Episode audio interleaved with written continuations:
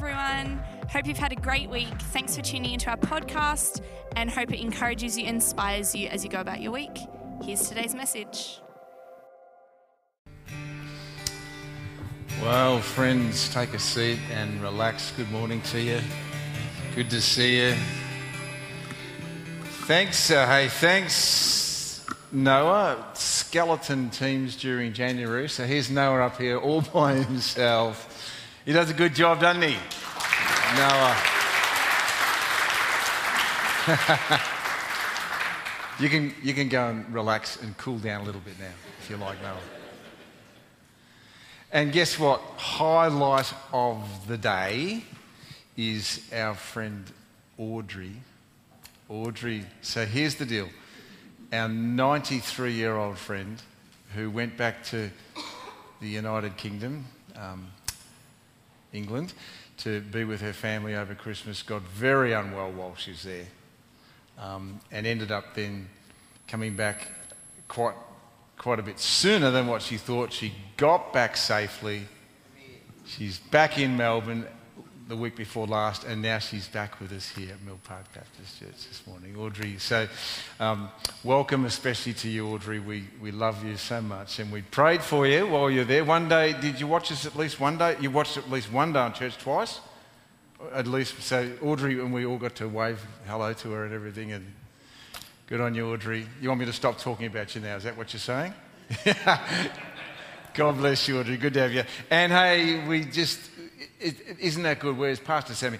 Um, Arabic this afternoon, Arabic service at one o'clock to be celebrating Christmas all over again with the same Christmas, Christmas carols and everything. That's going to be great. So we hope you have a good time there. Sammy, hey, let's pray and just ask God to speak to us through this we, we do ask you now, you're the, the Holy Spirit, the Spirit of the living God. We know that your word is alive and active and meaningful. It is sharper than a, a double edged sword. That's what your word tells us. Your word is pure. It's like silver that's refined in a furnace. This is the Word of God. It's not, it's not just a, a human word, it's the Word of God. And so we would trust you now. We do trust you just to speak to us. Holy Spirit, please speak to us. Um, friends, just while we're praying, if, if, you're a person who's following Jesus, then, well, well, even if you're not actually, but you can ask God now to speak to you. Um, yeah, even if you're not following Jesus, he, he, he would love to hear you say, hey, would you speak to me now? And if you do what you can, and even if you ask him for his help to do this, do what you can to say, I want my, my heart to be soft so I can hear what you want to say to me. He loves those prayers. So we thank you in Jesus' name. Amen.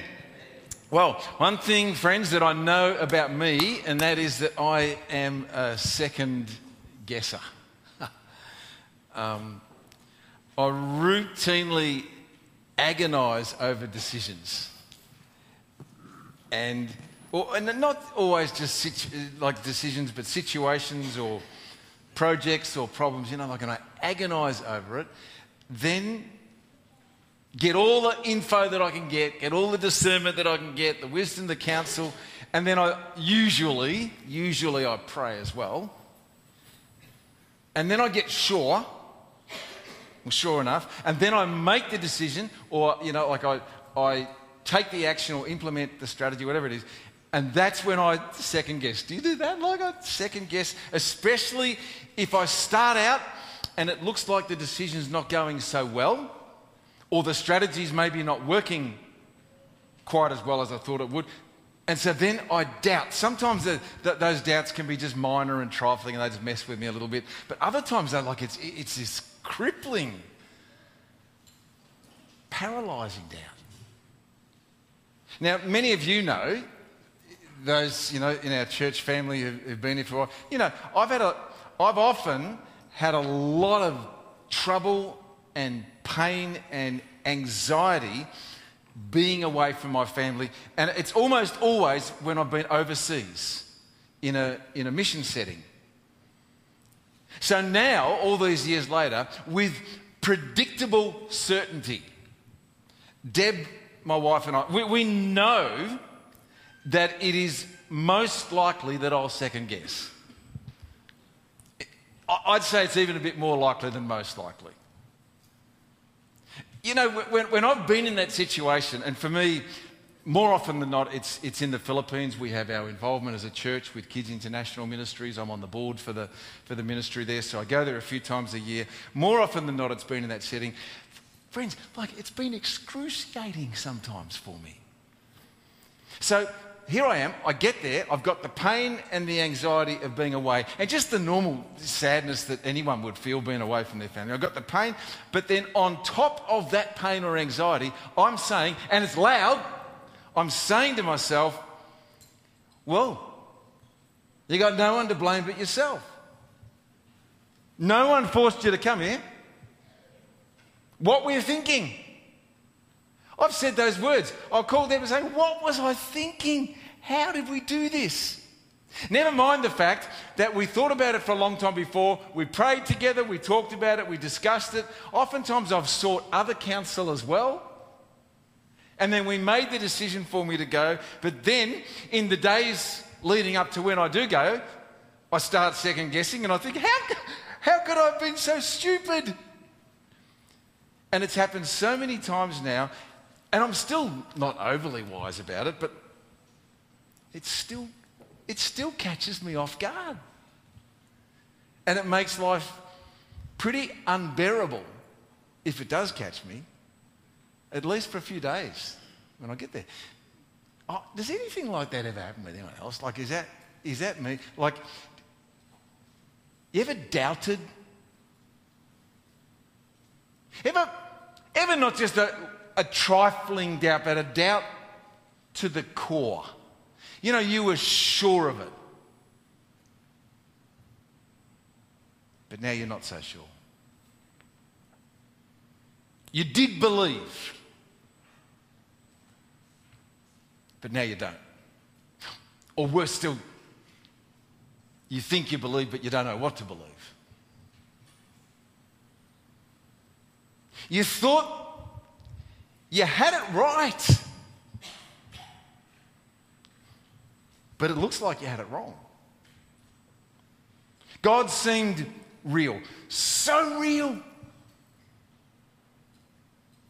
It's like you could reach out and touch him. You, you could hear, or at least you thought you could hear his voice. But now it seems like whatever you thought you were hearing, oh, it might have been something else. Probably wasn't God. You imagined it, you psychologized it. Did God, did God really say?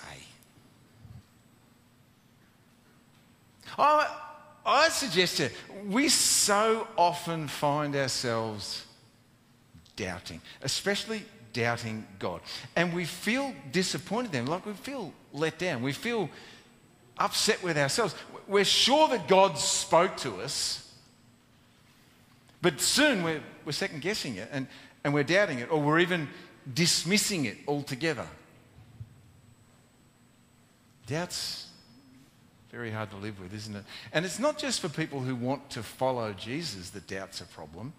I mean, in my mind's eye, I, I, see, I, I, I see a long line of people who, who I've known, just, just ones who I've known myself, people who came so close to accepting Jesus.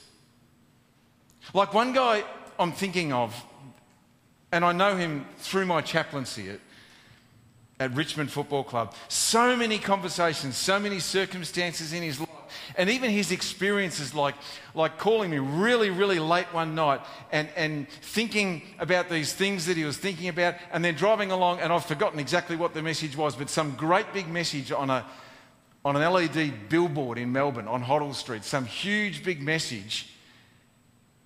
And he's like, Geoff, God's speaking to me. And now, years later, he, he hasn't followed through on that. Not yet. I mean, he was sure then that God was speaking. I imagine if we talked about that now, he'd be second guessing it. Because we can rationalize things, we can, we can explain things away for sure. Did God really say? You see, at least for me, and I wouldn't mind betting it's true for you too, if, if the all powerful God, El Shaddai, uh, you know, that, we mean by that God Almighty, God far beyond what we could ever conceptualize, if El Shaddai, God of the universe, would say something to me, to little, little Geoff Shepherd, especially if it were to be something like Geoff, I love the way that you're serving the poorest of the poor in the Philippines. Geoff, I know what it means to you to go there. Geoff, you know what? I love the sacrifice that you're making to be away from your family. I know it's costing you money. You're going to pay the money, you're going to give the time. And you know what, Geoff? I'm, I'm, I'm proud of you, my son. I, I want you to go there. Geoff, I'll be with you the whole way. I mean, he said this to me before. I'll be with you the whole way. I'll go before you. I'll come after you. I'll put my hand of blessing on your head. Geoff, I'll give you everything you need. I'll even give you a bit more than what you need. And while you're doing that, Geoff, guess what? I'll build your endurance and your commitment and your servanthood and your reliance and your dependence upon me. I'll grow you. I'll make you into a much better person while you're doing this. And if I were to, to read this, you know, one of those mornings when I'm in the middle of second guessing and I'm just a few days away from going, and I was to read, which I've done before, Exodus chapter 23, verse 20, just one example out of however many. And God says, See, I'm sending my angel before you to lead you safely to the land that I've prepared for you. Hey, Geoff. You see, to me, do you see what I'm saying? If El Shaddai speaks to Geoff Shepherd, I mean, that feels really good.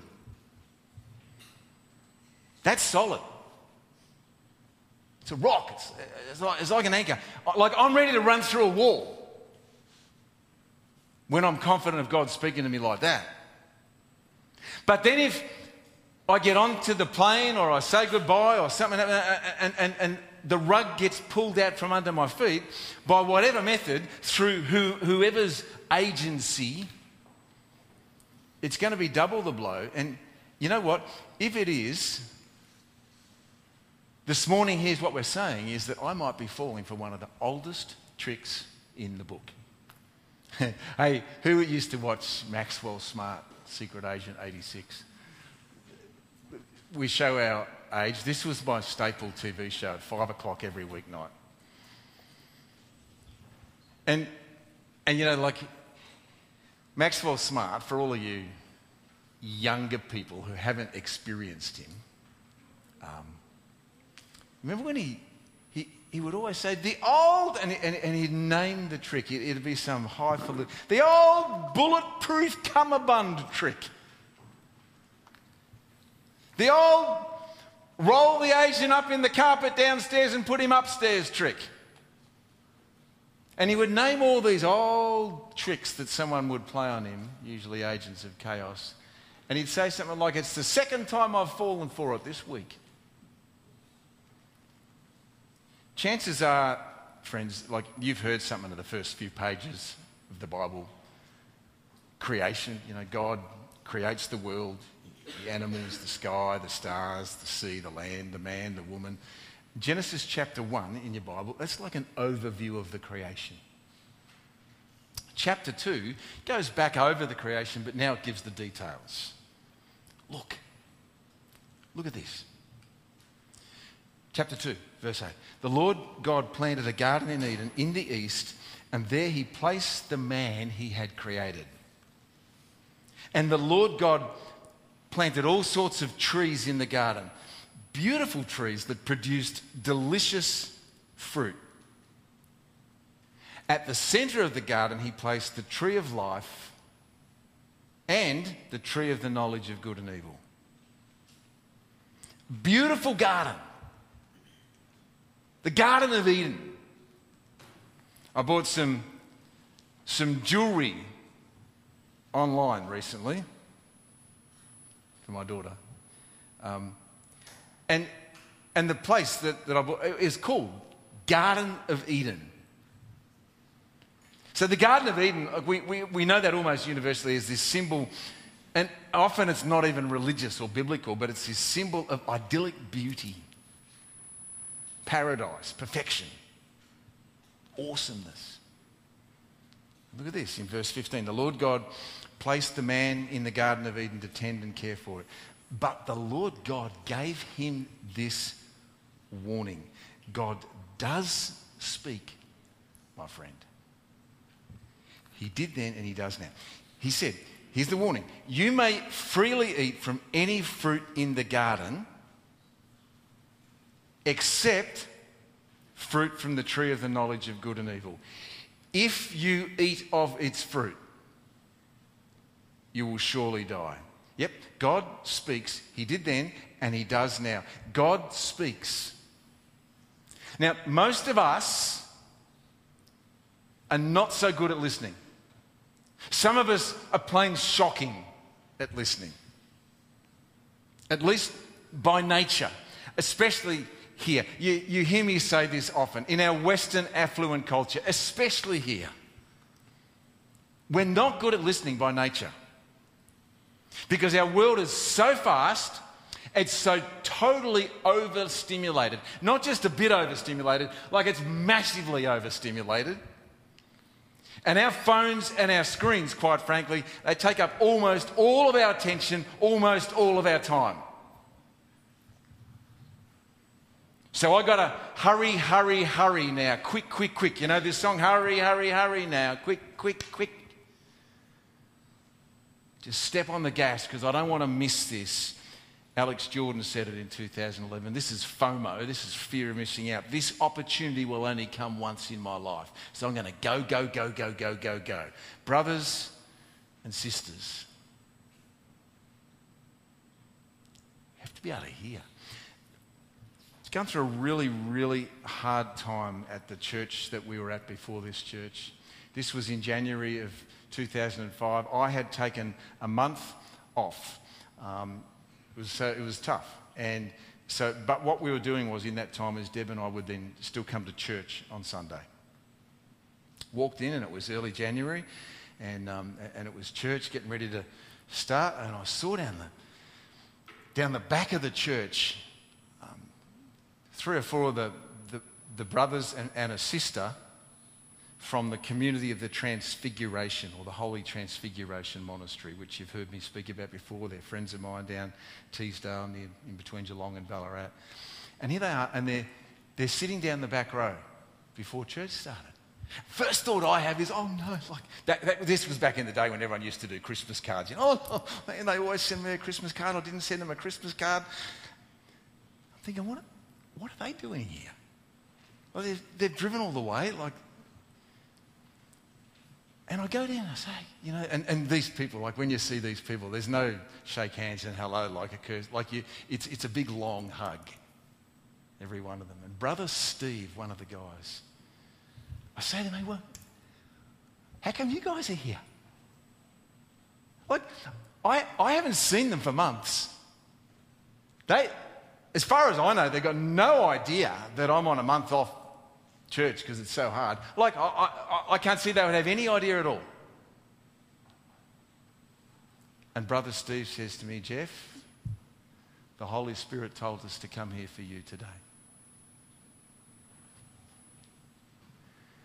And I've talked with Brother Steve about that since, and I, I, I took him out for lunch afterwards and we talked about it. I said, How, how do you hear that? And Brother Steve, in his soft American accent.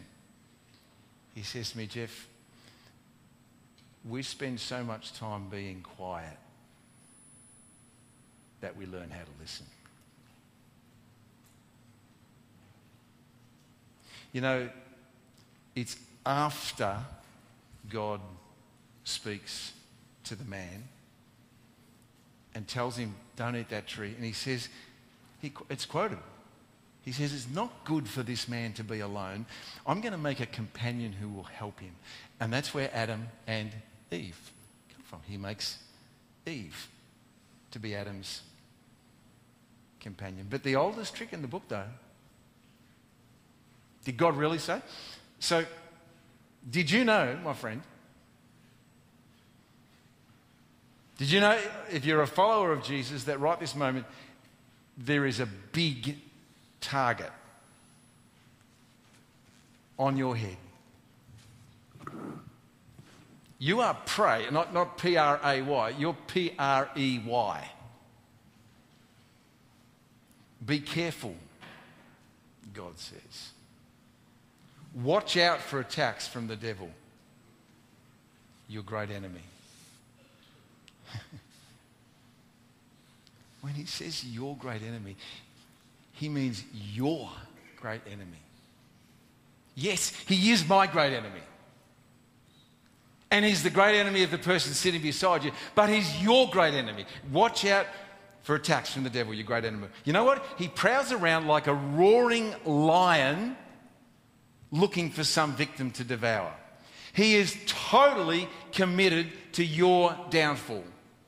No matter what it takes, he is hell bent on my downfall too. No matter what. Look at this. Jesus said, Why can't you understand what I'm saying to these people? It's because you're unable to do so. You know why? For you are the children of your father, the devil, and you love to do the evil things he does. Here's how he describes the devil. Jesus knows, he says he was a murderer from the beginning. He has always hated the truth. There is no truth in him. When he lies, it's consistent with his character, for he is a liar and the father of lies. So, what that means is that when Satan lies, he speaks his native language. That's why he's the best liar in the universe. Now, bear that in mind and come back to the story. The oldest, the first recorded trick or scheme or method or wile of your enemy, my enemy, chapter 3 of Genesis. Now, the serpent was the shrewdest of all the creatures the Lord God had made. The serpent, he's suddenly introduced into this story with minimal detail. Eventually, this serpent is portrayed as God's enemy, but it's a little ambiguous to start with. But make no mistake now that this serpent is the father of lies. And make no mistake, what this father of lies is committed to doing, no matter what it takes in your life. Really? He asked the woman. Really? Mocking tone. Really? Sure? Really? You watch now, you watch this inbred, natural born liar.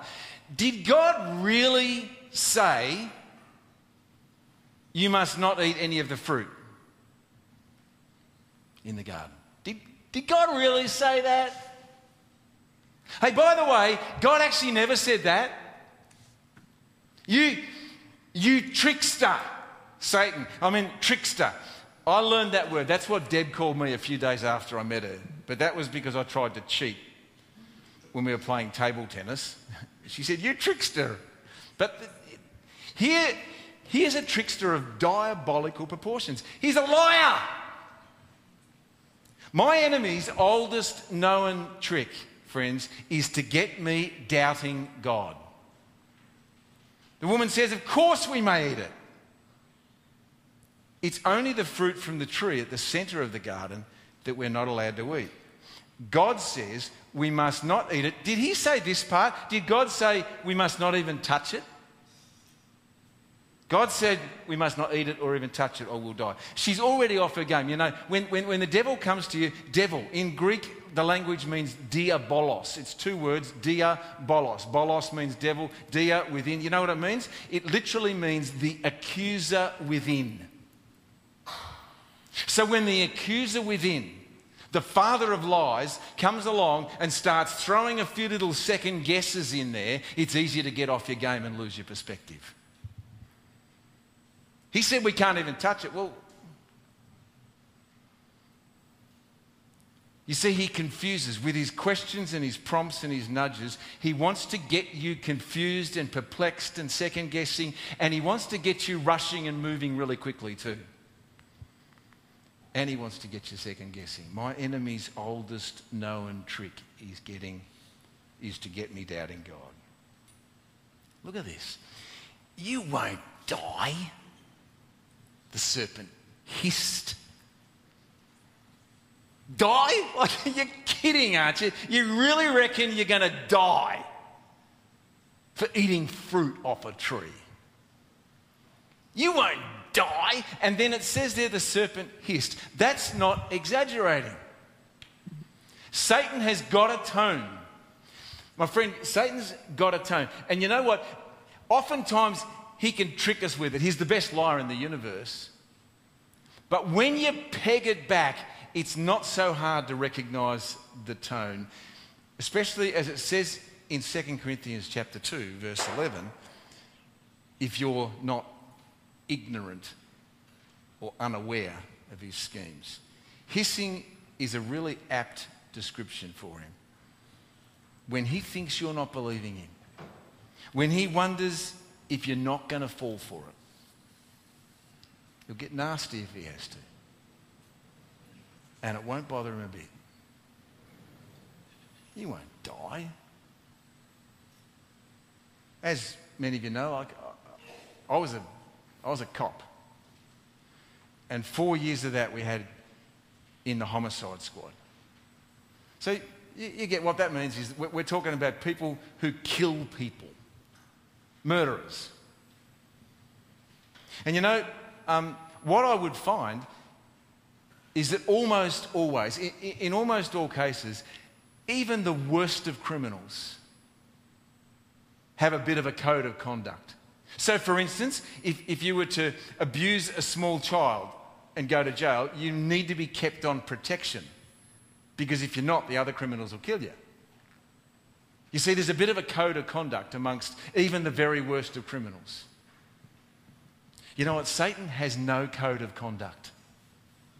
None whatsoever. He, he will do anything he has to do to bring you down. He will fight dirty, he'll fight nasty, he'll hiss. There's, there's, there's no scruple. There's nothing that's off limit. The rule book has been thrown out the window. God's misled you, Eve. You too, Adam, die. You won't die. Geoff, you imagined it. God, you, really? You think that God would actually put you on a plane to come away from your family and feel this level of pain? You really think He would want you to do that? How did you fall for that, Geoff? God's not. God's not like that. And then he, if, if I'm showing signs that I'm not really believing that, he said, Well, if God is like that, how bad is he? Geoff, you've got no one to blame but yourself here. You notice, though, right here, God's not coming to Eve's rescue. God's not interjecting into that conversation somehow. He's not saying, hey, hold on, Eve. Eve, Eve, Eve, Eve, Eve. Satan's lying to you. Don't believe him. You know why? Because more often than not, God waits for us to respond to what he already told us before he gives us further words. Do you know that? I can't, I can't prove that to you, but I'm absolutely sure it's true. Uh, he's already said, like he already said, don't eat tree, don't eat fruit from the tree at the center of the garden. My enemy's oldest known trick, get me doubting God. So does Eve fall for it? Does she believe the lie? So second guessing, does it work? You bet. You bet she does, and it does. It does. It does, it does. It's worked dozens of times in my life. Many of them, it's, it's just crippled me. Every single time it was unnecessarily painful, and oftentimes it caused damage and destruction. Look at this the woman was convinced. The fruit looked so fresh and delicious, and it would make her so wise. So she ate some of the fruit. She also gave some to her husband who was with her. Then he ate it too. Convinced. People really do get convinced. We believe lies. We believe lies in the form of straight out statements. We believe assertions. We believe questions. Did God, did God really say? And what's more, what's more, the fruit looks so fresh and delicious. You know, the option that Satan gives always looks good. The enemy's lies really work, friends. They're convincing, they're persuasive, and they're attractive. I mean, go figure. Look at this. Thousands of years later, God of the universe says, It is explicit, it is unequivocal, it's unmistakable. If you eat of the fruit of that tree, you will die. Who in their right mind would ignore that? I mean, would you? Would you? Like, but in the absence of God then being there to refute the lie and to assure you that He said what He meant and He meant what He said, Geoff, why are, why are you spending your money on going to the Philippines? Why are you willingly exposing yourself to pain? And then lies kick in, and they're loud, compellingly, compelling, logically so society scripted lies. Like God wouldn't want you to put yourself at risk, Geoff.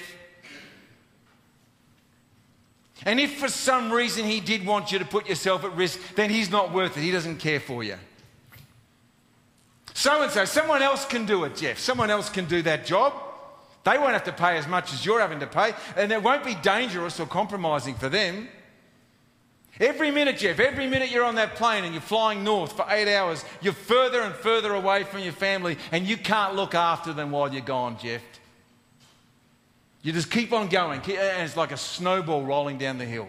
Lies, lies, lies. Did God really say my enemy's oldest known trick, friends, is to get me doubting God? Hey, you know what? Just, just a couple of suggestions. First one is this wise up.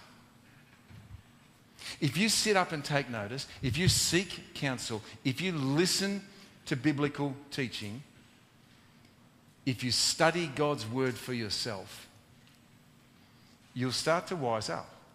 It says, we mentioned earlier, 2 Corinthians 2.11, in order that Satan might not outwit us, Paul writes, for we are not unaware of his schemes. Unaware, or, or not ignorant of his schemes. Ignorant, that's, that, that, that's the, Greek, the Greek word agnoumen. Ag, agnoumen. Agnoumen. You know what it means, though? To not recognize. To be, to be unacquainted with. And then, as that word was used more in the ancient Greek language, because it's not just used in the Bible, it came to mean not just to be ignorant, but, but to have no discernment. And then that lack of discernment would lead the person to err or to commit a fault. Oldest trick in the book, literally. Wise up. My enemy's oldest known trick is to get me doubting God. And then the second one is to slow down. Satan's lies, you know, whenever he, he wants you to, to rush, and, and, especially, you might not be able to fathom this out, but you'll be experiencing anxiety when there's a, when there's a problem that's happened with something. I mean, and, and the classic way to do this is when you see it on social media or you get an email or a text or something, and there's something that's negative in there. And Satan's lies will always give you anxiety to say, We've got to fix this problem, we've got to fix this problem, because when we fix the problem, I'll feel better. Might not be spoken out like that to you, but that's what's going on. The more you slow down and get quiet, the more you learn to listen. Here's um, Peggy O'Neill. I don't know if anyone's familiar with Peggy. She was the first president of, of an AFL football club, first female president of an AFL football club, president of Richmond for a number of years, and um, very, very, very impressive lady. You know what happened was one day, and don't get the wrong impression, I'm no celebrity there. I, like, I doubt if, if, if Peggy saw me, she would say hello, I don't think she would know my name, you know. But anyway, one day I was walking from the football game back to the, the Richmond Oval. Uh, it's just a you know 10 minute walk. And I just found myself, as I walked out and started walking up, I just found myself, and there was Peggy. And so we walked back to Richmond together. And we we're talking away, and it was, and without going into a whole lot of detail, there'd been a, a horror year for Richmond in 2016. The white noise, the, like the media frenzy, the, the, the, board coup wanting to take over, it was as loud as loud could be. And I said to her, um, Peggy, just from my perspective, I said, like, I don't know a lot about what happened. I really only know what I see in the media, but gee, I was impressed with you guys on the board. You just like, you just held your course. You just held your nerve. That's what it looked like to me. We heard very little from you. you. you. weren't coming out and firing shots, and you weren't attacking these people, and you weren't saying they were, you, you were just holding your course. And, and I told her, you know, the, the, the church group that I work with, the Baptist Union, it's a phrase that I've learned in the Baptist Union. I love this phrase. It talks, talks about being a non anxious presence. I said, Peggy, that's what you guys were. And she said to me, this softly spoken lawyer, she said to me, Geoff, you know what I've learned over the course is that there aren't too many things that are urgent that have to be worked out right now. It's always better just to think and to wait. Friend, the more you slow down and get quiet, and I mean quiet, the more that you'll learn to listen to and to hear God um, in the book of First Kings, it describes God's voice as, as a gentle whisper or a soft whisper or a, a still small voice. And quite frankly, while you're getting notifications and scrolling through your feed, when you've got that on in the background, um, while you're hurry, hurry, hurry now, quick, quick, quick, quick, I can pretty much guarantee you that you will not hear God's voice. But Satan's voice, meanwhile, like Satan's voice is loud. Brother Graham at the community told me, he said, Geoff, and at first he horrified me what he said, Geoff, Satan speaks with the authority of God. I thought, what?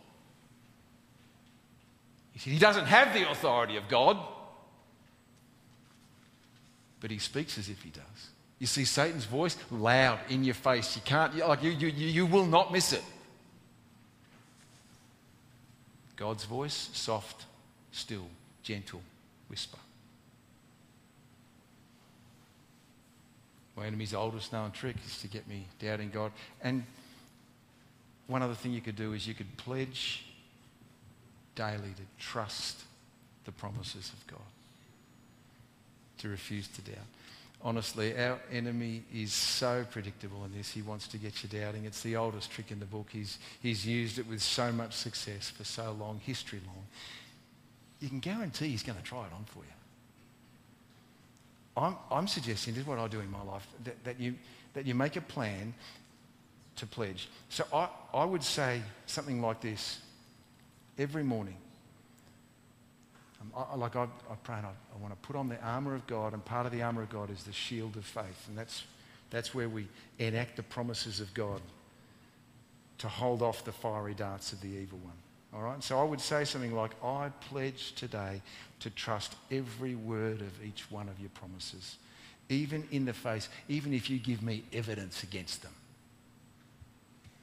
I pledge to trust. And I refuse today to doubt any of your promises, no matter what. My enemy's oldest known trick to get me doubting God. And just finally, friends, um, don't, don't mistake did God really say, what we've just spoken about. Don't mistake that for the convicting voice of the Holy Spirit. Because we've all known people, haven't we, who have, like the guy that I met years ago who killed his mother because God told him to. Like the man I knew who left his wife for another woman because God told him that was the best thing for everyone. So we have the ability as people to say that God said and then to hold on to that no matter what. You'd be making a big mistake if you took what we've spoken about here today and said, Well, God said, I'm not going to doubt.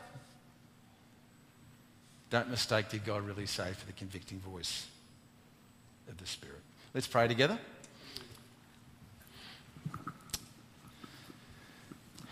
Your reminder, your reminder to us, Holy Spirit, your reminder to us that the enemy's oldest trick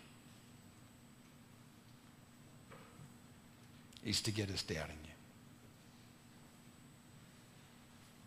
you. We, we don't want to be unaware of his schemes. We don't want to be ignorant of them. On behalf of all my friends who are here today, Lord God, like I, like I don't want any of these people to be tricked by you. I don't want to be tricked by you, but, but Lord, we really need your help on this and we need to understand. We need to wise up. And God knows that we need to slow down so we can hear, so we can listen. And Lord, uh, just, just on that, we, friends, just uh, uh, like as I'm praying here now, I'm sensing that the Holy Spirit is actually asking us to do some real battle on this thing today here because we're at epidemic proportions of being people who don't listen. You put us, separate us from our phone or our computer screen, and, uh, and like some of us have no idea what to do. So there's no such thing as being quiet and stopping and listening to you. There is no such thing. Will we ask in Jesus' name here for us and for the people who we know and the people who we're rubbing shoulders with that we can, we can turn that around. Totally countercultural, totally counterintuitive, totally against the way that we've become addicted. But we pray that we could learn to be people who, who truly, authentically know how to be quiet and how to listen. Um, we pray for each of us, Lord, as we hear the voice of the accuser within, the liar, the father of lies, the roaring lion, searching for someone to devour. Please wise us up and help us to be people who trust in what you have said. Thank you in Jesus' name. Amen. Thanks for listening, friends. And. Um